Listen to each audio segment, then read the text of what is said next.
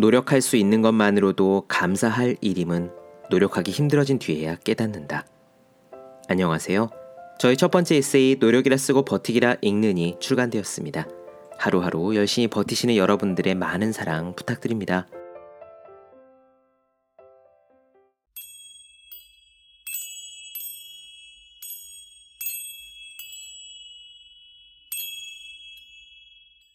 네, 안녕하세요. 본격 공부 작업 팟캐스트 서울대는 어떻게 공부하는가 한지우입니다. 우리는 지금 칼 뉴포트 열정의 배신 보고 있습니다. 이 책의 중심 메시지는요. 좋은 직업을 얻기 위해 무엇을 해야 하는가입니다. 이 질문에 답하려면 먼저 좋은 직업이 무엇인지를 이야기할 수 있어야겠죠. 여러분은 좋은 직업이라고 하면 무엇이 떠오르나요? 높은 연봉, 좋은 복지, 워라벨이 보장되는 적절한 업무 강도. 다 좋습니다. 그런 여러 가지 요소들을 정리하여 칼 뉴포트는 세 가지 특징으로 이야기를 했습니다. 첫째는 창의성입니다. 내가 새롭게 해볼 수 있는 것은 하나도 없고 주어진 지시에 따라 수동적으로 움직이기만 해야 된다면 아무리 연봉이 높아도 지금 내가 뭐 하는 건가 그냥 기계가 되어버렸나 라는 생각이 들 수도 있죠. 둘째는 영향력입니다. 내 일이 얼마나 많은 사람에게 영향력을 미치는가. 사실 조직 내외에서 지위가 높아질수록 영향력도 높아질 거고요. 전문직일수록 영향력이 높기 쉽죠. 또 영향력은 연봉과도 밀접한 관계가 됩니다. 인플루언서는 단지 영향력을 미친다는 이유만으로 엄청난 수입을 얻잖아요. 셋째는 자율성입니다. 주어진 업무 범위 내에서 근태 관리든 업무 스타일이든 얼마나 내 맘대로 할 수 있느냐가 좋은 직업을 가르죠. 이것도 두말할 나위가 없습니다. 자, 지금 좋은 직업의 조건으로 세 가지 창의성, 영향력, 자율성을 이야기했습니다.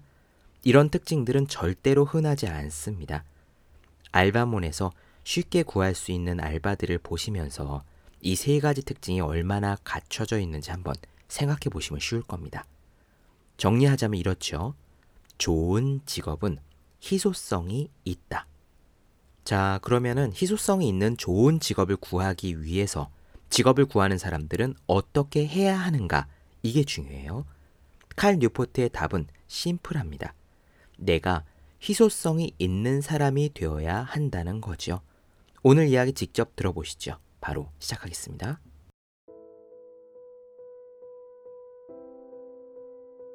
지금 하는 일을 사랑하고 싶다면 열정 mindset을 버리고 장인 mindset을 갖춰라. 이렇게 생각하면 우선 한 가지 단순한 질문이 떠오릅니다. 그럼 과연 좋은 직업을 좋게 만드는 요소나 특징은 무엇일까?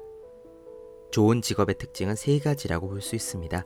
첫째, 창의성, 둘째, 영향력, 셋째, 자율성. 이 세 가지가 좋은 직업의 특징 전부라고 하기는 어렵겠지만 우리가 가지고 싶은 꿈의 직업들을 떠올려 보면 분명 위에서 언급한 특징들이 포함되어 있을 겁니다.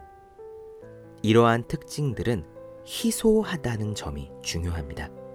대부분의 직업에서는 일의 과정과 방식에서 창의성이나 영향력, 자율성을 발휘하기가 쉽지 않죠. 예를 들어, 이제 막 대학을 졸업한 신입사원이라면 세상을 바꿀 만한 일을 해봐 라는 얘기보다는 아마 가서 정수기 물통 좀 바꿔 라는 소리를 주로 듣게 될 겁니다. 또한 이 특징들은 좋은 직업을 규정하는 핵심 요소이기 때문에 가치 있는 것이라고 할 수 있죠. 그런데 이 희소성과 가치, 요 두 가지는 우리가 익히 아는 분야에서 이미 다루어졌습니다. 기초 경제학 이론에서는 희소하면서도 가치 있는 것을 얻으려면 그 대가로 역시 희소하고 가치 있는 것을 제공해야 한다고 말합니다. 이 수요 공급의 법칙에 따르자면 우리가 만약 좋은 직업을 원한다면 그에 상응하는 가치를 지닌 것을 제공해야 하는 겁니다. 지금까지 제가 주장한 바를 아래와 같이 정리해 보겠습니다. 좋은 직업을 규정하는 특징들은 희소하고 가치 있는 것이다. 수요 공급의 법칙에 따르자면 이런 특징들을 얻기 위해서는 그 대가로 역시 희소하고 가치 있는 능력이 필요하다. 이렇게 자신이 제공할 수 있는 희소하고 가치 있는 능력이 바로 커리어 자산, career capital이다. 누구도 자신을 무시할 수 없는 실력을 갖추는데 끊임없이 집중하는 장인 mindset이야말로 이 커리어 자산을 얻기 위한 가장 적합한 전략이다. 바로 이것이 만약 당신의 목표가 자신이 좋아하는 직업을 갖는 것이라면 열정 mindset보다 장인 mindset을 추구해야 하는 이유다. 그렇습니다. 좋은 직업을 규정하는 특징들을 얻기 위해서는 그 대가로 뭔가 희소하고 가치 있는 것들을 지녀야 하는 것이죠. 제가 바로 커리어 자산이라고 부르는 것들 말입니다. 커리어 자산을 최대한 쌓겠다는 목표를 세웠다면 자신이 생산해내는 결과물에 끊임없이 집중하는 장인 mindset이야말로 반드시 갖춰야 할 마음가짐입니다. 바로 이것이 제가 장인 mindset을 열정 mindset보다 우위에 두는 이유죠. 열정의 존재 여부나 고된 노력의 가치에 관해 철학적인 논쟁을 벌이고 싶은 마음은 없습니다. 저는 다만 아주 현실적인 측면에서 이렇게 주장하는 겁니다. 직업 생활에서 성공하고 싶다면 그에 걸맞은 요소를 갖춰야 하며 장인 mindset이야말로 그 목표를 달성하는데 핵심이 되는 태도라는 거죠. 2009년 여름 이틀 간격으로 뉴욕타임즈에 실린 기사 두 편에는 열정 mindset과 장인 mindset의 차이가 극명히 드러나 있었습니다. 그중 첫 번째 기사의 주인공은 리사 포이어입니다. 광고 마케팅 업계에서 일하던 그녀는 38살에 직장을 그만뒀어요. 회사 생활에 답답한 제약에 힘들어 하다가 과연 이 일이 자신의 천직인지 의문이 들었죠. 그녀는 이렇게 말했습니다. 혼자 사업을 꾸려가는 남편을 보면서 저도 할 수 있겠다는 생각이 들더군요. 그녀는 그렇게 사업을 시작하게 됐습니다. 기사에 따르면 포이어는 200시간짜리 요가 강사 교육 과정에 등록했습니다. 교육비 4,000달러는 주택담보대출로 해결을 했죠. 자격증을 취득한 후에는 주로 어린이와 임산부를 대상으로 한 요가 프로그램인 까르마 키즈 요가 강습을 시작했습니다. 포이어는 프리랜서로 일하는 어려움을 무릅쓴 이유를 기자에게 이렇게 설명했어요. 제가 하는 일을 사랑하니까요. 열정 mindset의 문제는요. 기존에 쌓아온 가치들을 무너뜨린다는 겁니다. 열정 mindset의 지지자들은 창의성, 영향력, 자율성을 가질 수 있는 프리랜서가 되는 게 쉽다고 주장하죠. 하지만 커리어 자산 이론은 이 주장에 동의하지 않습니다.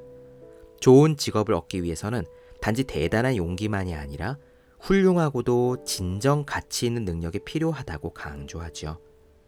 광고 업계를 떠나 요가 강습을 시작했을 때 오랫동안 쌓아온 커리어 자산을 버리고 알지도 못하는 전혀 상관없는 분야로 진출한 겁니다.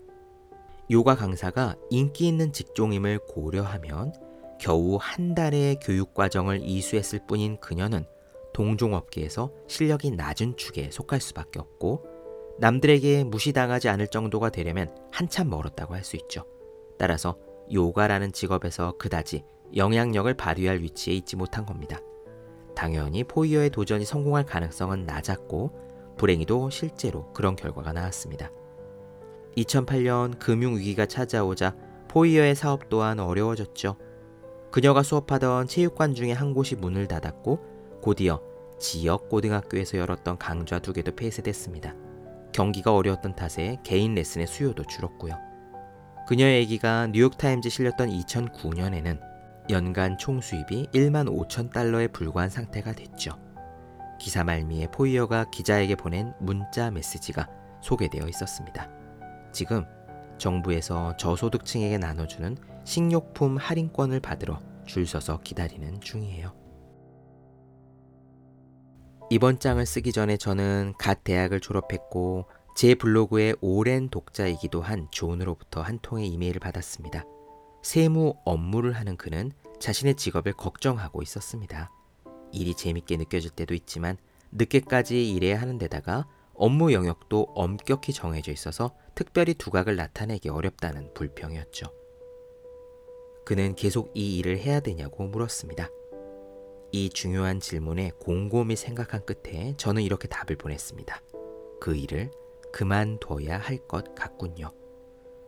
그리고 나서 생각을 해보니까 커리어 자산 이론이 상대적으로 더 잘 적용되는 직업과 그렇지 않은 직업이 있다는 점이 분명히 느껴지더라고요.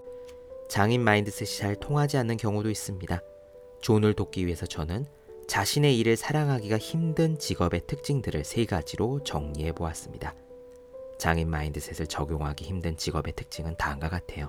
첫째, 희소하고 가치 있는 능력으로 자신을 차별화하기가 거의 불가능한 직업. 둘째, 쓸모없거나 세상에 해가 된다고 스스로 생각하는 일을 주로 해야 하는 직업. 셋째, 정말 싫은 사람들과 함께 일해야만 하는 직업. 이 중에 한 가지 이상이 해당된다면 그 직업은 커리어 자산을 쌓고 투자하려는 여러분의 의지를 애초에 꺾어버릴 수도 있기 때문입니다.